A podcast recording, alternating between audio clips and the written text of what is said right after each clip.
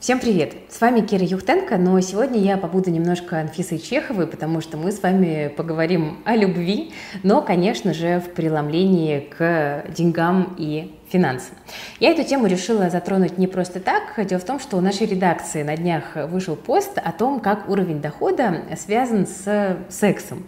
И этот пост вызвал такой огромный резонанс и столько обсуждений, что я решила тоже как-то немножечко в этой теме поковыряться и подумала, что мы недостаточно много с вами о ней говорим, хотя тема очень важная.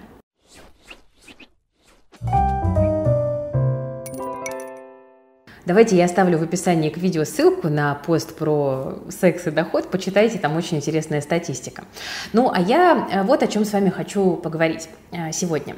Очень часто почему-то принято разносить э, деньги и любовь на разные ступеньки. Ну вот якобы деньги это что-то такое приземленное, тленное, да, бренное, а вот любовь это возвышенное чувство. И давайте вот не будем мешать эти два понятия. Э, а там все знают вот эти вот прекрасные поговорки вроде «с милым рай в шалаше», которые, на мой взгляд, не работают категорически на длинном горизонте. Э, и, как мне кажется, взаимосвязь денег и успешной семьи очень сильно недооценена в нашем обществе. Предлагаю это менять и думать в эту сторону. Смотрите, э, вообще есть очень большая проблема, как мне кажется, в современном обществе, по крайней мере в русскоязычном пространстве, финансы в семье обсуждать не принято. Это такая вот немножечко табуированная тема. Почему она такая? Потому что, наверное, многие понимают, что если ты начнешь на эту тему говорить, то можешь спровоцировать конфликт, может стать там больно, обидно, можно поругаться, потом будет неприятный осадок, да, и люди стараются просто избегать этой болезненной темы и говорить о чем-то более там приятном и легком. Но на самом деле эта штука категорически неправильная, потому что честный разговор о деньгах деньгах постоянный, здоровый, наоборот, укрепляет отношения. И совместные финансовые цели – это лучший цемент для того, чтобы ваша семья была максимально крепкой. Э, у меня тут, знаете, здесь вот есть такой личный опыт. Э, мы, когда познакомились с моим мужем Димой, э, у него вообще был кредит, он там несколько месяцев назад взял ипотеку на квартиру, она еще строилась, и ежемесячный платеж был огромным. И первые там, несколько лет нашей семьи были очень и очень скромными. Мы там ходили за гречкой в пятерочку и покупали ее исключительно в счастливые часы. В магазин «Семья» тоже ходили неподалеку. Мы особенно нигде не развлекались потому что просто это выходило из нашего бюджета. Мы гуляли вокруг реки Смоленко целыми днями у нас на Приморской. Сначала вдвоем гуляли по вечерам, обсуждали планы на жизнь, потом гуляли уже с колясочкой, когда появился Артем. Э, вот. Но мы имели совместные цели по бизнесу, имели финансовые цели, и как-то вот по этому пути продолжаем двигаться, и могу сказать, что это классный путь, который мне очень нравится, и я всем его рекомендую, да, когда оба партнера вовлечены э, в то, чтобы развивать э, семейные финансы и семейные проекты. Ну и э, еще, знаете, вот к вопросу о том, почему нужно разговаривать о деньгах в семье, да банально, потому что срабатывает эффект синергии. Вдвоем вы умнее, чем поодиночке. Э, и именно поэтому очень часто просто в обсуждении, да, и даже в дискуссии рождается истина и принимаются более правильные финансовые решения. Кстати, про обсуждение, вот есть проблема в том, что люди о деньгах не хотят говорить, и э, здесь, как мне кажется, очень могут помочь какие-то совместные активности, которые наводят э, на эту тему, и мы не просто так сделали комикс по финансовой грамотности для детей, потому что он предназначен у нас как раз для семейного прочтения, да, чтобы с ранних лет и ребенку тоже эту тему прививать, и всем вместе обсуждать, и чтобы отсюда уже прорастали какие-то совместные планы и цели. Э, кто хочет э, заказать комикс, ссылочку оставлю в описании к этому видео. Очень рекомендую. У нас огромное количество отзывов от читателей о том, что вот как раз-таки все вместе, всей семьей, разными поколениями читают комикс и максимально э, получают от этого удовольствие. Но на самом деле, конечно, о деньгах нужно разговаривать намного раньше. Знаете, вот у нас почему-то на первом свидании принято обсуждать всякую ерунду, но люди очень часто там только спустя несколько лет серьезных отношений, а то и брака, узнают о том, как на самом деле их партнер относится к деньгам. Ну, понятно, что там на первом свидании мы, наверное, не будем спрашивать, сколько ты зарабатываешь, все-таки это немножечко бестактно, но, например, уже на третьем свидании можно мягко прощупать почву и задать э, вопросы, знаете, э, мне кажется, даже вот сколько ты зарабатываешь, это не так важно. Важнее это спросить, э, какое у тебя вообще отношение к деньгам, а занимаешься ли ты инвестициями, а какие у тебя долгосрочные финансовые цели, да, и там чего ты хочешь в ближайшие 3, 5, 10 лет, откладываешь ли ты, да, там от зарплаты, какой процент. И вот это обсуждать на самом деле вообще не зазорно, то есть мы не говорим про конкретные цифры, мы просто пытаемся понять, как человек мыслит, и ведь именно это на длинном горизонте и оказывает влияние на финансы всей семьи, а не то, сколько человек зарабатывает прямо сейчас. Вот это тоже такой важный момент, который нужно понимать. Ну и уже для пар с устоявшимися отношениями я прям максимально рекомендую ввести привычку Ежемесячные финансовые планерки – это когда вы, допустим, в конце месяца садитесь, завариваете себе вкусный, там, не знаю, травяной чаек или что-нибудь еще, подбиваете бюджет за месяц, да, там, доходы, расходы, ставите планы на следующий месяц, ну и вообще разговариваете о жизни. И вот такие вот финансовые планерки, они на самом деле очень оздоравливают отношения и позволяют не разойтись в разных направлениях. Потому что, как часто бывает, да, люди не разговаривают, не разговаривают, не разговаривают, не разговаривают, и через пять лет это уже абсолютно чужие люди, которые которые непонятно как вообще оказались, блин, в ЗАГСе. Ну ладно, а теперь давайте мы с вами поговорим про финансовую неверность. Да, и такой термин, друзья, тоже существует.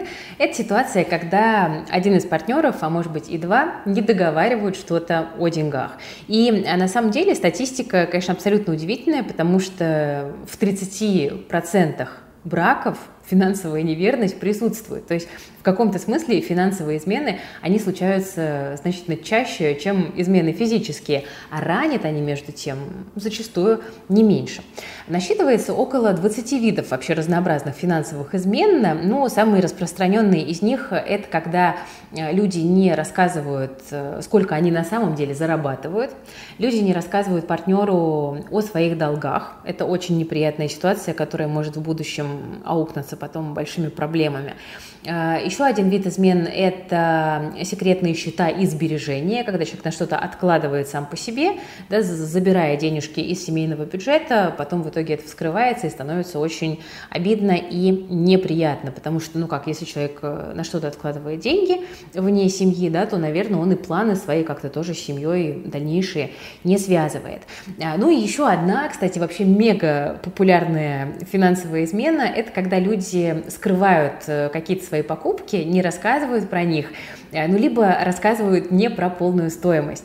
Ну, у женщин это прям вообще максимальная классика, когда там купила, э, не знаю, себе какую-то новую сумочку и не рассказала про это мужу. Э, я прям вот лично знаю истории, когда там девушки покупали сумки, потом оставляли их у подруг и говорили, можно у тебя полежит там месяцок, потому что я не хочу, чтобы мой, я так не люблю это, мой, моя, вот, но просто, да, это немножко карикатурно сейчас говорю, чтобы мой не увидел. Вот. Э, ну и еще одна классическая схема, когда девушка, э, муж спрашивает, «Э, какие у тебя симпатичные новые сапоги, сколько стоят? И жена говорит, а, 900 рублей по скидке, всего ничего. А на самом деле стоимость была намного больше. А мужчины, кстати, тоже на эту тему частенько привирают. Если у женщин, как правило, это там одежда, уход за собой, то, о чем они не хотят да, говорить про, про то, сколько денег было потрачено, то для мужчин это, как правило, гаджеты и какие-то предметы для хобби, там, типа, не знаю, снасти, снасти для рыбалки и так далее. В общем, здесь статистика абсолютно удивительная, потому что это очень частая ситуация. И она, знаете, вроде бы такая безобидная с одной стороны, но когда вскрывается, становится так вот неприятненько, да, а потом остается осадочек, и потом вот эта трещинка недоверия, дальше она тоже э, разрастается. Понятно, что люди там хотят просто избежать каких-то там споров, да, упреков, но лучше все-таки стараться обсуждать просто Э, там какие-то ежемесячные лимиты на личные покупки в семье и стараться в эти лимиты укладываться. Ничего страшного не произойдет, если мы что-то желаемое купим там через несколько месяцев, подкопив, чем если мы там спонтанно купим какие-то сапоги или, не знаю, какой-нибудь гаджет, а потом будем про это не рассказывать. Да? Говорить правду легко и приятно, как говорится. Ну и еще Статистика показывает, что кредиты разрушают отношения. Ну вот я приводила в начале видео пример с нашей ипотекой. Ипотека эта штука на самом деле не токсичная, потому что она берется для будущего. А вот э, э, статистика тоже очень интересная. 90% э, респондентов из там какого-то, по-моему, американского опроса довольно большого, сказали, что они предпочли бы партнера со скромной машиной, но без долгов, а не партнера, у которого шикарная тачка, но при этом огромный ежемесячный кредит по ней. Вот молодые люди, здесь предлагаю вам немножечко обратить на это внимание, потому что там часто кажется, что чтобы удивить девушку, нужно показать ей какой-то свой успех, да, реализованность, и вот тогда что-то получится. Но на самом деле вы же ищете себе хорошую, разумную девушку, а разумная девушка рассуждает, вот я думаю, что именно так как в этом опросе, да, лучше э, все-таки скромно, но с перспективами, да, и без э, каких-то слишком больших обременений. Э, говорю с улыбочкой, но на самом деле тема довольно-таки серьезная, потому что 30-40% всех разводов в мире происходит именно на финансовой почве. Это на самом деле очень страшная, на мой взгляд, цифра, потому что развод это не только зачастую, когда расходятся два человека, это ситуация, когда разрушается семья и страдают дети. Вы все это прекрасно понимаете. И еще, кстати, очень интересное исследование я тут встретила о том, что если в вашей семье, ну или в какой-то семье, да, есть ссоры из-за денег, то это огромная предпосылка к тому, что эта семья в будущем распадется. Вот тоже предлагаю об этом подумать э, и даже, может быть, обсудить со своим партнером именно в таком ключе, что, слушай, если у нас есть с тобой разногласия, это действительно плохой знак. Давай попробуем над этим поработать и наладить здесь здоровую коммуникацию. Э, и я думаю, что во многих случаях можно договориться и можно друг друга понять. Просто должна быть мотивация и понимание того, что э, согласие по финансовым вопросам – это очень важно, и это рецепт, на самом деле, э, семейного долголетия. А почему э, происходят разводы на финансовой почве? Тут на самом деле есть несколько основных причин. Достаточно частая причина заключается в том, что один партнер имеет финансовые цели, хочет на них откладывать, а другой партнер хочет э, жить здесь и сейчас. И, конечно, ну, в этой ситуации люди просто расходятся по своим целям и желаниям. А еще одна довольно распространенная причина, ну, давайте вот расскажу конвенционально, а, там, вот, буду рассказывать про женщину, но на самом деле, может быть, и наоборот, понятное дело. Но вот, как правило, это все-таки срабатывает у женщин, когда они видят, что доход в семье слишком маленький и смотрят на мужчину как на основного кормильца в семье, да, вот этот добытчик классический, я, я не очень согласна с этим распределением ролей, честно говоря, но так все еще часто работает. Э, женщина ждет от мужчины большего дохода, э, потому что у нее нет уверенности в том, что там, они могут э, с этим доходом обеспечить там, будущее детям. Да? Самая базовая логика. А женщины начинают мужей пилить, говорить, вот смотри, денег нет, почему ты не можешь заработать, вот сосед может, а ты не можешь. Ну и в итоге это все заканчивается тем, что мужчина просто теряет уверенность в себе, перестает себя немножечко чувствовать здесь э, как бы мужчиной и очень часто просто уходит туда, где ему проще. Это грустный сценарий достаточно, но, к сожалению, он часто происходит. Ну и вот еще одна причина разводов. Я говорила о том, что там иногда у людей расходятся цели, когда один хочет копить и созидать, другой хочет тратить и отдыхать. Но тут есть и другая крайность. Да? Это, наоборот, патологическая жадность и прижимистость, когда один из партнеров считает каждую копейку, а Второй, и, и часто, знаете, как бывает, человек считает каждую копейку э, и ограничивает, там, допустим, своего партнера в расходах, постоянно его там э, критикует за то, что слишком много было потрачено, там, не дает денег э, там, на какие-то семейные потребности, а сам при этом тратит на то, на что ему хочется. И вот это тоже понятно, что не приводит к здоровым отношениям. И вы видите, что здесь, как всегда, важен баланс. Ну вот я сказала, что там низкий доход в семье может эм, разрушить отношения, но можно подумать, что у богатых все хорошо. Но это не так, статистика тут тоже интересная, потому что богатство на самом деле не всегда идет на пользу крепким отношениям. Э, психологи говорят, что э, богатые люди, особенно супербогатые, менее эмпатичны и менее гибкие в отношениях, у них меньше страх потерять партнера, и поэтому они не готовы подстраиваться и адаптироваться. И говорят, я хочу, значит, будет так. Могу, могу решать сам. Да, я же заработал там, или не знаю, я же наследник какой-нибудь богатой империи, а не ты. Вот. И понятно, что это все тоже не очень здорово. Ну, а еще богатым людям просто банально бывает сложно найти себе партнера, потому что они не доверяют людям и думают, что партнер с ними там только из-за денег, а не из-за того, что он добрый и красивый. И, кстати, э, я тут вот вычитала, что, оказывается, есть даже специальные психологи, которые специализируются на психологической помощи для обеспеченных людей. Вот именно по, по таким вопросам. Поэтому богатые тоже плачут, э, как мы можем с вами выяснить. А вообще, э, насколько на доходы влияет брак? Вот почитала эту статью Тиньков, и там такие очень интересные цифры о том, что э, женатые мужчины зарабатывают больше холостых, э, причем прилично, на 20% в среднем. Почему? Потому что часто все-таки для мужчин семья становится стимулом для того, чтобы повышать свой доход. А у женщин Скорее наоборот, как можно догадаться, э, потому что незамужние женщины зарабатывают больше, да, потом они выходят замуж, там декреты все остальное. Э, часто просто надежда на доход перекладывается на мужа, и женщина тут немножечко может опустить руки и подумать, что ну ладно, прокормит. А сама, соответственно, над своим доходом не работает. А если случается развод, то вот тут очень интересно, да, развод, э, наоборот, увеличивает доходы женщины, и особенно, если она осталась одна с ребенком. Может, немножко грустно прозвучит, но у э, работодателей э, и HR есть такая логика, что лучший сотрудник отдела продаж, да, где есть мотивация, там, бонусы и так далее, это разведенная женщина с ребенком и с ипотекой, потому что она будет просто рвать зубами для того, чтобы заработать больше. Ну, вот такая вот правда жизни. Ну и напоследок, э, давайте закончим на позитивном моменте. Э, есть еще исследования, которые показывают, что финансовая грамотность – это привлекательно и сексуально. Э, и особенно вот среди миллениалов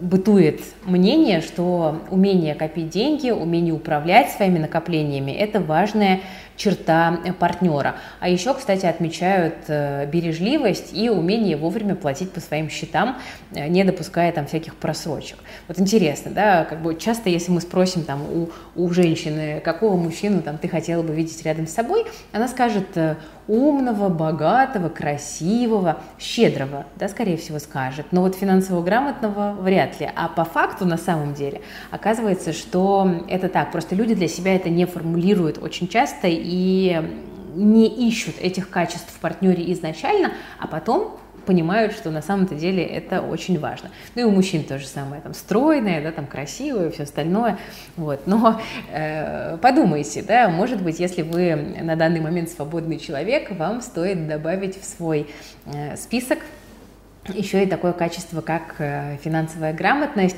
Ну, а если вы уже финансово, грам... финансово грамотный, то я думаю, что сейчас ваша самооценка и самоощущение должны подняться, потому что оказывается, что ваша стоимость на рынке э, отношений, да, назовем это так, достаточно высока. Просто не все это осознают и не все это проговаривают. Так что можете по поэкспериментировать. Вот пойдете на свидание, заведете эту тему и посмотрите, как дальше складываются отношения. Я тут подумала, помните, я же вам все давным-давно уже обещаю курс по пикапу от Киры Юхтенко, и кажется, что это один из лайфхаков, который я добавлю в программу. Шутка. а может быть и нет. Ну ладно, друзья, на этом буду заканчивать. Тема, с одной стороны, достаточно легкая, с другой стороны, сложная и важная, поэтому вы ей, пожалуйста, не пренебрегайте. И пишите в комментариях, э, какие еще финансовые проблемы в семьях вы знаете. Может быть, вы готовы поделиться своим опытом, может быть, вы готовы рассказать о том, как вы эти проблемы преодолевали вместе. Я думаю, что это будет очень и очень ценно. В общем, буду сегодня-завтра очень активно читать комментарии и ждать от вас интересных историй. Ну и ставьте лайки и, конечно же, подписывайтесь на канал Invest Future, если вы еще не подписаны. Мы рассказываем интересно, полезно и понятно о деньгах и инвестициях.